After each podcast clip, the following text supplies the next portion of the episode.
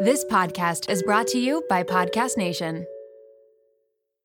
This episode is brought to you by LolaVie. Lola V is an award winning hair care line by none other than Jennifer Aniston. They offer clean, plant powered products for every hair type and texture. I just did my whole hair care routine with all the products the other night and I am obsessed. Along with incredible shampoo and conditioner, they have an intensive repair treatment that you can use once a week. They also have a lightweight hair oil, there's a leave in treatment, and there's also a glossing detangler which I need because lately I want to do my hair in like a slicked back look, but my hair's too frizzy. Get 15% off LolaVie with the code MOMROOM at www.lolav.com slash MOMROOM and LolaVie is L-O-L-A-V-I-E. Now streaming only on Disney Plus. My name is Taylor. Welcome to the Eras Tour. Experience Taylor Swift's record-breaking Eras Tour.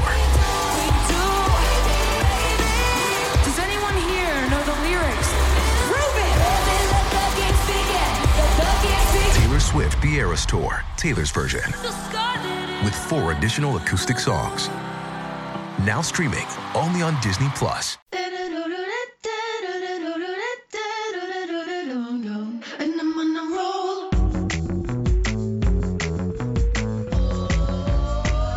Welcome to the Mom Room Podcast. My name is Renee Reina, and I am definitely the mom friend you have always wanted. Okay, welcome everybody to Thursdays, what is usually a solo episode, but today it's a little bit different. Um, I have invited my husband onto the podcast. This is the man that cannot make pancakes. We are talking about bedwetting today. I think it's a topic that doesn't get enough airtime. There's not enough conversation about it. I don't think I have ever seen a piece of content, like of all the content on TikTok, Instagram, wherever, Pinterest, like you name it. I have never seen one thing on bedwetting now that I think about it. I don't think so. No. And a ton, I don't think it would be on your For You page, but I'm a urologist. True. But a ton of stuff on potty training. And I think that's why people assume maybe that bedwetting is a part of potty training when in fact it's actually different. Anywho, this episode is in partnership with Goodnites Nighttime Underwear, which is a product that we used for Milo for a long time. So I'm very happy to partner with them and get this episode out there because I think it is needed. So, first of all, bedwetting is common. It is more common than we think, again, because nobody talks about it.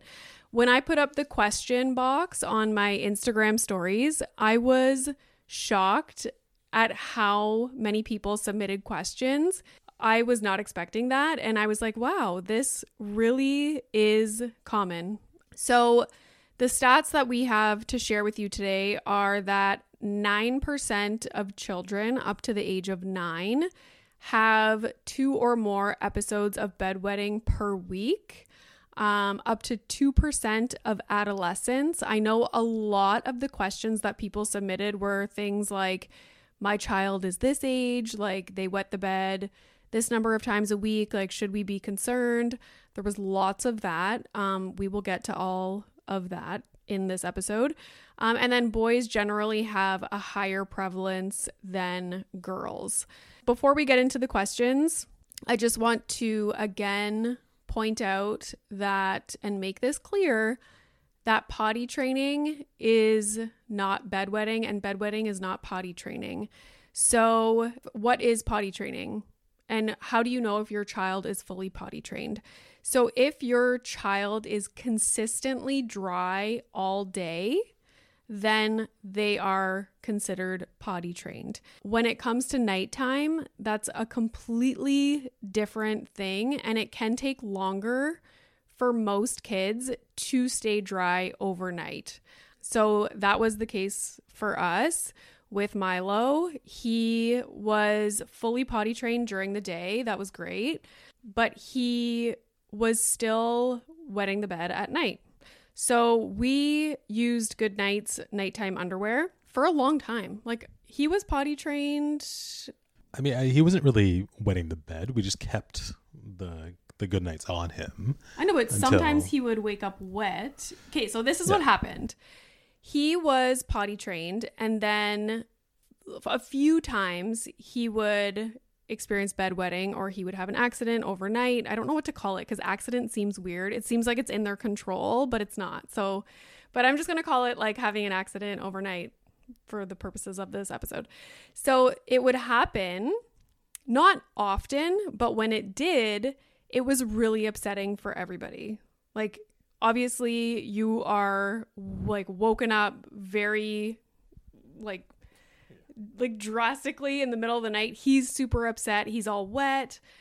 Yeah. And then you're stripping the bed of the sheets and getting him dry clothes. It's like a whole thing. And then he feels bad because he like we just went through potty training and he knows that he's a big boy now and so on and so forth. So we decided to just keep him in the Goodnites nighttime underwear for peace of mind, for his own self-esteem, to not be woken up in the middle of the night. We all had good night's sleeps. Like it just wasn't a thing.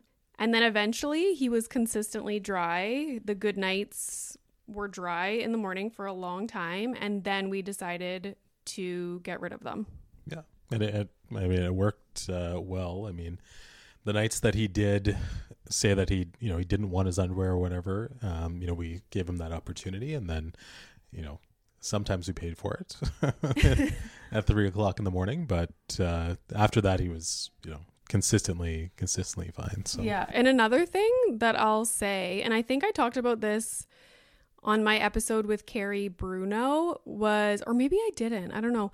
But Milo, in the last little while, he asked for us to put his potty, so his little plastic potty, in his bedroom. And we were like, that's kind of weird. But we were like, you know what? If that's going to make him feel comfortable, if he wakes up at, you know, four in the morning and he knows it's still time to go to sleep, he can get up and he does do this. He'll go use his potty and then get back into bed and fall asleep. So we were like, we're ju- we have just been super flexible with everything and whatever makes him more comfortable that is what we have done. Like for the longest time, we had the little plastic potty in the living room. and my mom was like, when are you going to move that to the bathroom? I was like, we will eventually. like, he's not going to be 13 peeing on a potty in the living room, I promise. Um, now he's peeing all over the seat. yeah, so now he's peeing all over the toilet seat, but that's a different issue. I went to go pee yesterday and I had to go have a quick little body shower because I didn't realize he had peed all over the toilet seat and I obviously sat on the toilet seat and was soaking wet. So there's that. But that's a whole other issue. That's a whole other episode. We're getting Um, off track here. Yeah.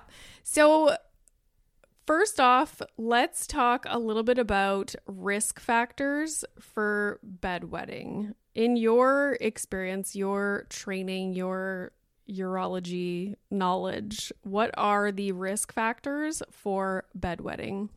Well, I think you know the biggest thing uh, obviously is age. Uh, you know, the younger the kid, the the more likely, the more prevalent it is. Um, the other thing is family history. Um, if there's a fam- family history of of bedwetting, especially on the mother's side, there's a much higher rate of bedwetting uh, in kids. Um, and uh, obviously things like constipation, excessive fluid intake. Um, you know, you have to rule out things like diabetes and that sort of thing if, if it's a consistent problem. Um, but those are, you know, few and far between in terms of the, the, the risk factors specifically. Uh, but, but certainly things that we have to look, look for, uh, when we're trying to assess patients that have that. Let's talk about because one of the biggest questions that people asked was what causes bedwetting? Like, what is the actual cause? Like, why do some kids do it and some kids do not? I mean, I think there's there's various uh, hypotheses in terms of um, in terms of why uh, kids have uh, are still wetting the bed, um, but there's there's no specific cause. So you know things like bladder size, um, their their bladders are just not getting large enough to keep up with the amount of urine that they're making overnight, uh, and so they kind of get a contraction of the bladder that causes the urine to go out. Um, other things like hormone production, specifically antidiuretic hormone. Um, so that's a hormone that's made in the hypothalamus in the brain. Then it goes down to the uh, posterior pituitary gland. And so basically, what this does is it reduces the production of urine. Um, so if your if your brain hasn't developed enough to produce enough of this hormone, um, then you're going to be making more urine overnight.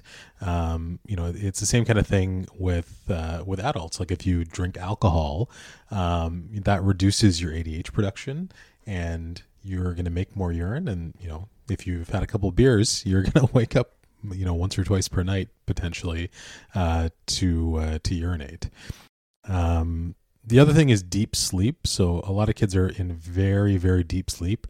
Um, you know, if your kid is hard to arouse from sleep, um, you know, if they're if they're the kind of kid that falls asleep on the couch, and then people can be walking around watching TV, and they're not um, they're not awoken by that. Um, you know, certainly that can be a risk factor as well, or, or a potential cause. Um, and other things like environmental stressors. You know um, moves, changes in the family, you know, difficult times at school, all these stressors can impact the, your sleep cycle and, and uh, affect things as well in terms of uh, wetting the bed. I had a seed in the middle of my teeth and you didn't even tell me. I wasn't looking at your teeth. so Anyways, the hormone thing, that's interesting. So is that why when you're pregnant you constantly have to go pee or is that like a physical space issue? it's more physical space. Oh, okay. Okay. Your uterus is pushing on your bladder. Got it.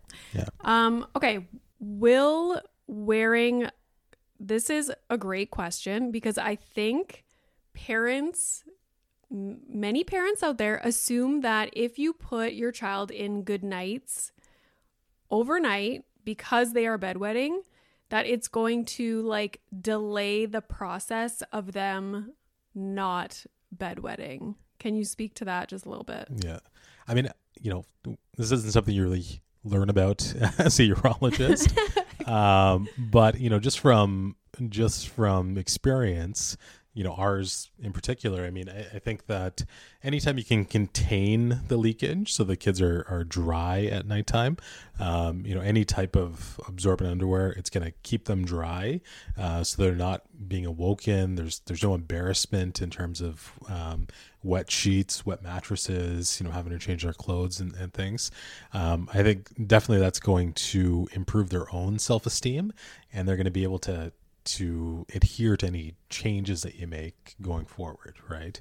Um, you know, I, I don't think there's any negative impact to that. And honestly, just for me, the way I looked at it, I was like, sleep is important.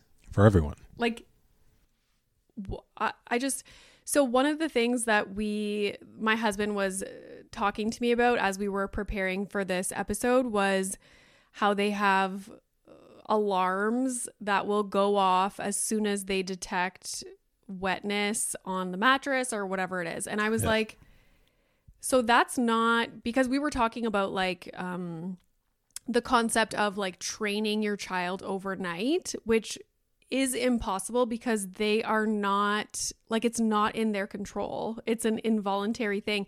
So my husband brought up this alarm thing and I was like, "Oh my god, I can't think of anything worse than that. Like an alarm going off." So the point of that is to what? Like maybe catch them before they fully release the urine. Like in my mind, that is just a nightmare. And I was like, I would much rather just have them in Goodnites, comfortable, getting a good night's sleep, and not worrying about it.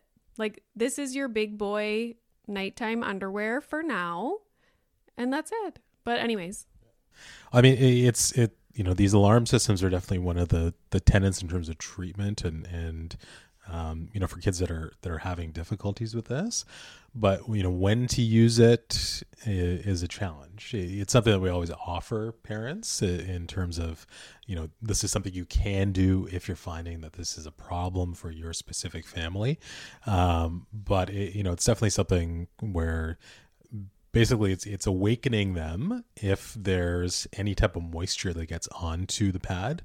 Um, it also protects the bed a little bit as well because it's not going to go through the the alarm pad, um, and then it awakens them so that they know, oh, you know, it was I I leaked a little bit or I had an accident, um, and sort of, you know, I don't want to use the word training, but certainly can you know arouse them enough that they they're aware of what's going on. And then eventually the, at least the idea behind it is that eventually the sensation will be enough to wake them up rather than having this alarm go off um, to be able to get to the bathroom or at least wake up and, and get off the bed right? Yeah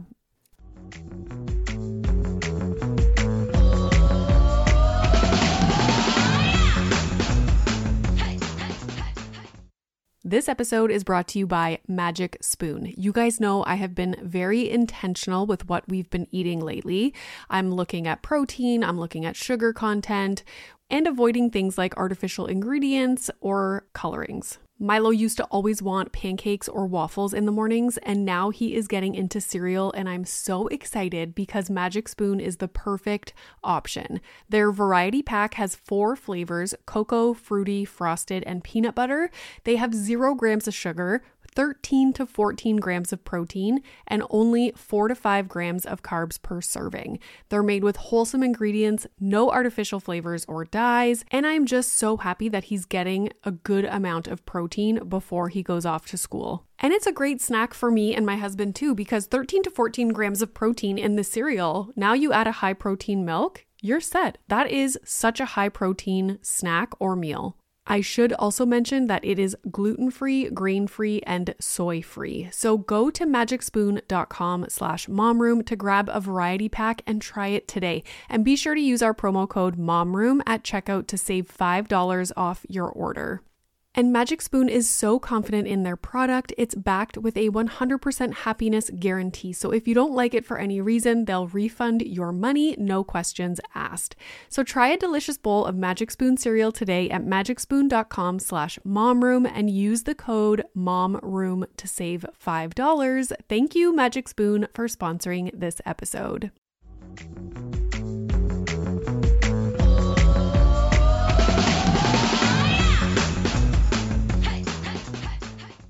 And even in that, like the goal is I think to sleep overnight without waking up. Like as as a yeah. mom, like that is my goal and That's our goal, but it's not necessarily the goal for the kids, right? I know. We're but to consider that for the most part all children are going to develop and this is going to be a non-issue like you said, like if it's really an issue for the family, then it's an option. But yeah, geez, like, and every family's different, right? I mean, you know, uh, there's no one size fits all solution for this. Ah, just like uh, everything in parenting. Yeah. So, I mean, it, it's definitely something where you have to look at your specific situation, and you know, as as someone who assesses these kids um, from time to time, um, you know, you have to offer the various options, starting yeah. you know from conservative management all the way up to medical therapy, um, and, and you know that's one of the options. But long story short, using Goodnites nighttime underwear overnight, it's not going to delay any kind of development with regard to bedwetting. There's there's definitely no evidence to show show that. Okay. So somebody asks, should we nighttime train our four year old? Uh, they wake up in wet diaper every morning. Husband wet the bed. I'm reading it as if like how I just wrote it in point form. So her husband wet the bed till he was 12. So do we train or just wait? And I just want to point out before we get started that you cannot train a child overnight by saying training, overnight, you're implying that it's in their control, which is it's not. So I just want to point that out. Yeah, I mean, not at that point, at least. I mean, it's it's a it's something that has to be. Um, you can't train it, but it's something that has to develop. And so, and four years old, ba- like based on the questions that people sent in to me, that's really young. Yeah. Because we had a similar kind of question, which we'll probably get to next. Actually, yeah, so I'll just read it. Um, so many questions from people that said, Is there a certain age that they should not be bedwetting by? Um, so some listeners wrote in, they have a six year old, seven, eight, nine, 11 that's still bedwet overnight from time to time. Um, so is there an age at which they should not be bedwetting and maybe you should consult a physician? I mean, like I said, there's there's no specific age for this. You, you know, as we've we went through some of the statistics earlier. You know, nine percent of of kids up to nine years old, and then decreasing after that. You know, two percent of adolescents. So there's no specific age, but you know, I, I think the biggest thing in terms of being assessed and and and um, for this is you know the specific family situation, right? I mean, you can have a 12 year old who is still having accidents, but no one has an issue with that, and so it's not brought up. Versus, you know, a three-year-old that's wetting the bed every night, and you know they're trying, clamoring and knocking on your door, trying to get get them into your office, right? So, I, I mean, I, I don't think specifically that there's a specific age. Um, there's certainly things that we look for when it comes to uh, kind of red flags as to you know could this be an issue? Um, you know specifically if kids were fully nighttime dry for a long period of time and then start to have consistent issues in terms of leakage again at night um, if they had daytime continence and they're kind of they're losing that as as well um, if they have other issues like you know constipation uh, overactive bladder type symptoms any kind of neurologic uh, symptoms that come about. Um, any of those kind of red flags would would suggest that you know maybe this is something new or, or it's related to something else, um, and that would be something that would should be assessed, um, you know, by your family doctor, pediatrician, urologist, um, you know, whoever you see on a on a on a usual basis. And just going back to our experience, it was my thinking, and I wasn't even as knowledgeable about bedwetting as I am now because I've looked so much into this topic. Um, but my thinking was like, okay, we're great during the day. Like he's got the daytime potty training down pat. Nighttime is going to take longer. And for most children, that is the case. And so to not like my advice just as a mom is to not stress about bedwetting because I think your child can also feel that stress. Um and so I'm really happy with how we did it. Just like I think it was good for everybody. Like he those those few nights where he was not in a Goodnites uh, underwear and he did wet the bed like i was upset about that. Not at him, which is another like major point. Like never punish or reward your child with regard to bedwetting because it's not in their control. I feel so much for kids to think that they like some parents would actually be upset at their children thinking that it's something that's in their control and they're just like wanting to have accidents overnight. I don't know, but it's a thing. Um so yeah, I was happy with just, you know what, the nighttime is going to take a little bit longer and I would say Milo was in Goodnites for what like how long after potty training was done? At least a year. At least, at least a, a year. year. So Milo was perfect at his daytime potty training. Not perfect, like accidents here and there, but for the most part. He was fully potty trained and he would wear the Goodnites um nighttime underwear and we called them like his big boy nighttime underwear. Um and yeah, for a year after he was potty trained. I mean, and then eventually he told us, you know, I I don't want to wear this tonight. Yeah. You know, and then eventually we just stopped stopped using them, and you know, it's been fine since then. There's the occasional time, like there's probably once in the past year, once or twice in the past year, where he's woken up and he's he's had an accident. Um, but um, you know, it's it's rare for us, thankfully, that that um, he hasn't had any issues. So somebody else asks, how do you know when they're ready to sleep without the Goodnites? And that is at least two weeks of consistent dryness. And yes, I wanted to ask you about the, well, you kind of already touched on it, the regression um, thing. Like, is bedwetting because i know for potty training and i talk about it a lot how like it's not a linear prog- progression. It's not like oh every day after the next is going to be better. Um, is bedwetting a similar thing? Like it can go up and down. Like oh they've been dry for a week and oh now they had three accidents this week and I mean, like I said, yeah, definitely there are outside stressors that can be involved as well. Um, so certainly, you know, if your kid has been dry for two weeks and then has an accident, it doesn't mean that necessarily taking a step back, but there's, you know, things change on a day to day basis.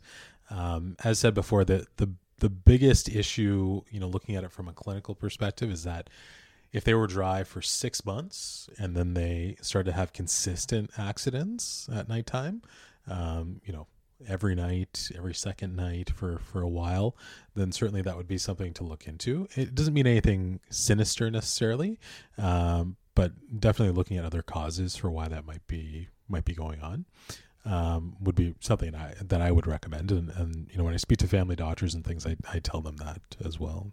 Okay, somebody asks, should we be getting our five year old out of Goodnites? They are still wet in the morning half the time. What is the best age to remove Goodnites? So I feel like a lot of this is similar messaging with regard to like, there is no exact age and it's more like based on an individual circumstance. Exactly. Yeah, it's very individual. Yeah. And one thing that I do want to point out is when you're rushing your child to get out of Goodnites, that can like I, I feel like it's just like anything. If you're rushing your kid to do anything, Yeah, it's gonna like- backfire on you. it's gonna backfire, but it's also like creating more stress than I think there needs to be. And also, it impacts, you have to look at it as bedwetting without Goodnites on, like without a protective factor that where they don't like wake up all upset and embarrassed and have changed the bedding. Like when that happens, that is impacting their confidence and it's impacting their self esteem. Like, I think the stat was two out of three children that experience bedwetting suffer with low self esteem. Um, so you have to kind of look at it with empathy for them, not just like a, ooh, this is a developmental milestone that I want to hit. It's like, no, like you have to look at it just like with everything else with parenting. Like, be empathetic to what they're going through and how can we make this the best experience for them. Um, so yes, that's my answer for that. I would if they're still wet in the morning half the time, like definitely do not remove and just make it a non-issue. Everything's going to be good. Everything's going to be good. Yeah, focusing on it too much is is not going to be conducive to actually getting getting anywhere. So And that's kind of what I loved about how we did it. It was just kind of like, okay, we're not there yet. Here's like a tool that we can use where it's zero stress for everybody and it's going to happen on its own eventually. Um, so yeah, it was just like a non-issue. Um, question: Is bedwetting genetic? So you spoke about that a little bit already. yeah, so it's certainly you know if there's a family history of that, there's definitely going to be a higher risk um, in in your kids, um, more often associated with maternal bedwetting or on the maternal side. Uh, I'm not sure why specifically, but um, that's just you know um, epidemiologic data um, suggesting that. Somebody wrote in about something called retained spinal Galant and that it can contribute to bedwetting, but it's something that nobody talks about. So obviously, we're going to talk about it. Um, so, can you explain what that is? I've never heard of it before. Yeah, so it's a primitive reflex. You've heard of like rooting reflex and, and things like that. Um, it's a primitive reflex that as as you get older, as a, the brain develops, you get you get um, kind of higher level control over these spinal reflexes. Um, and I th- it's it's not something that we really assess for. Like if I see a kid in the office that has has this issue, I'm not trying to elicit this reflex to see if it's there. I mean, it's it's you know even at my time doing pediatric urology rotations, like I've never never seen this specifically. Um, it may be more specific when it comes to kids that have issues like ADHD and and um, you know if they're having a neurologic assessment. Uh, but basically, if you're if you rub their I think it's their lower back or middle of the back, um, their hips kind of move towards the um, the touch, um, and um, sometimes associated with with incontinence, like it can cause them to pee, but it's not specific. Like it's not hundred percent of the time that they're going to have have issues or have leakage. Um, so in terms of being something where you know you have to check this to see if that's if that's an issue. Um, you know, like I said, it's not something that we look at um, necessarily in our clinical practice. Somebody asks, how long before bed should parents limit drink intake? I mean, I think if if it's an issue, like if your kids are consistently having accidents, especially earlier in the night time, um, then trying to limit it as much as possible, like two to three hours beforehand, would be a good idea. Um, you know, we give the same advice to adults who have, are waking up at night to to urinate. Um, it's it's a conservative thing you you can do, uh, along with you know trying to get them to to pee before bed if they're if they have um, uh, if they're potty trained during the day. Um, but um, you know, in terms of being specific about it, there's again, it's very specific to the the child. If they're you know, if they can't go to bed without drinking some milk beforehand, you know, would you stop that uh, because they're having these issues? Probably not, but um, you know, see how see how that goes for your specific situation. Another good question. So this will be our last question, and then I'll end just with some takeaway messages. Can bedwetting be related to constipation? This is so interesting. So, especially for kids, I mean the the organs in the pelvis. So, um, the rectum, the bladder, the uterus for for females. Everything is so tightly packed into the pelvis there that any significant constipation is going to put pressure on the bladder. Um, you know, we see that with kids who are who have daytime incontinence, um, who are um, have urinary, um, sorry, uh, overactive bladder type symptoms. Um, constipation is one of the biggest causes of that, or at least one of the biggest contributors of that, um, and definitely can have an effect on nighttime continence as well. Would that be an issue for adults? Oh, I'm for sure. Definitely yeah. speaking about myself.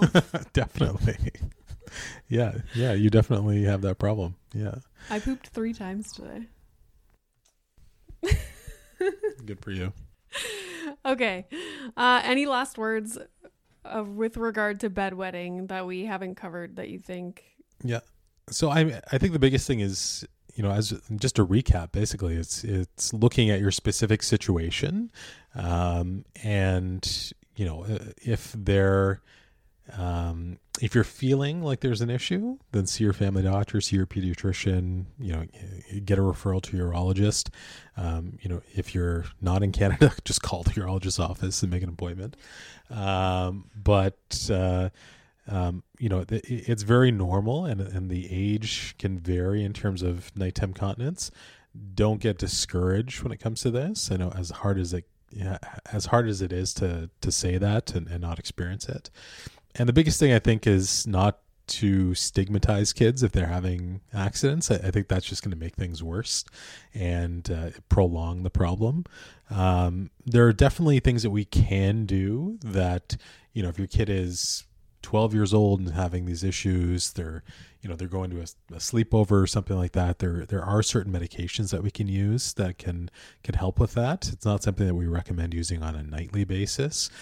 Uh, it's something called DDAVP, um, but you know there there are situations where you know if your your kid's struggling with these problems but they want to live a normal life when it comes to you know socializing with their friends and and not missing out on these opportunities you know there's there's definitely other things that we can do um, to help with that. Um, but at the end of the day everyone grows out of it. Yeah. you know it's it's not it's very uncommon to see an adult that has never had nighttime continence um, and so, you know, eventually it's going to get better. Um, you just need to, some kids just need more time. Okay, so I wrote out some key messages or some takeaways that I just want to wrap up with. So, number one, it is nobody's fault, and you cannot train a child out of bedwetting. Let's just be supportive and approach it with empathy. Bedwetting should never stop kids from just being kids. Uh, Goodnites, nighttime underwear helps keeps the helps keep them dry all night and keeps their confidence up.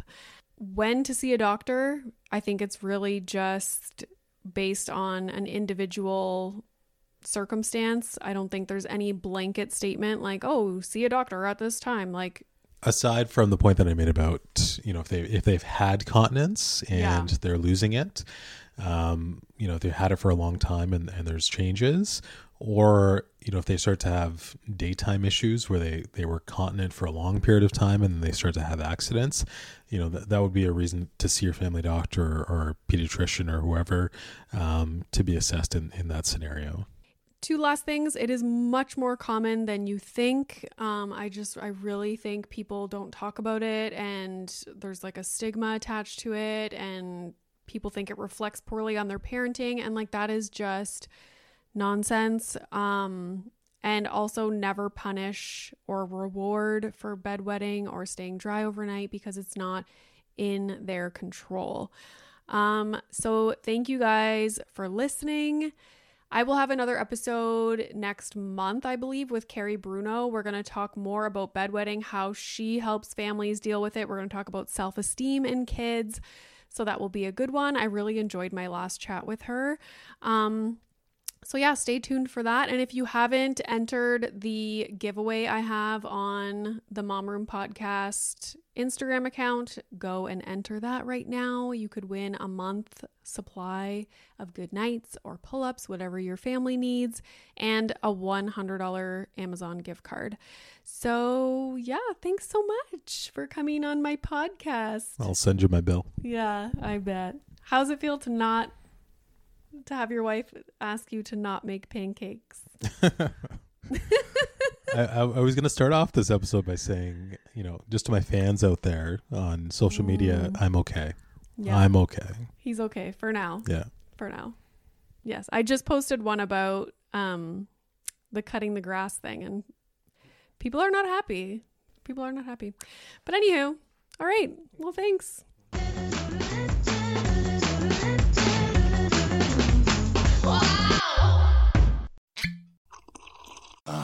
Mmm. The first taste of rare bourbon you finally got your hands on. That's nice. At caskers.com, we make this experience easy. Caskers is a one stop spirit curator with an impressive selection of exclusive, sought after, rare, and household names in the realm of premium spirits and champagne. Discover the top flavors of the year now by going to caskers.com and using code WELCOME10 for $10 off your first purchase. Get $10 off your first purchase with code WELCOME10 at caskers.com.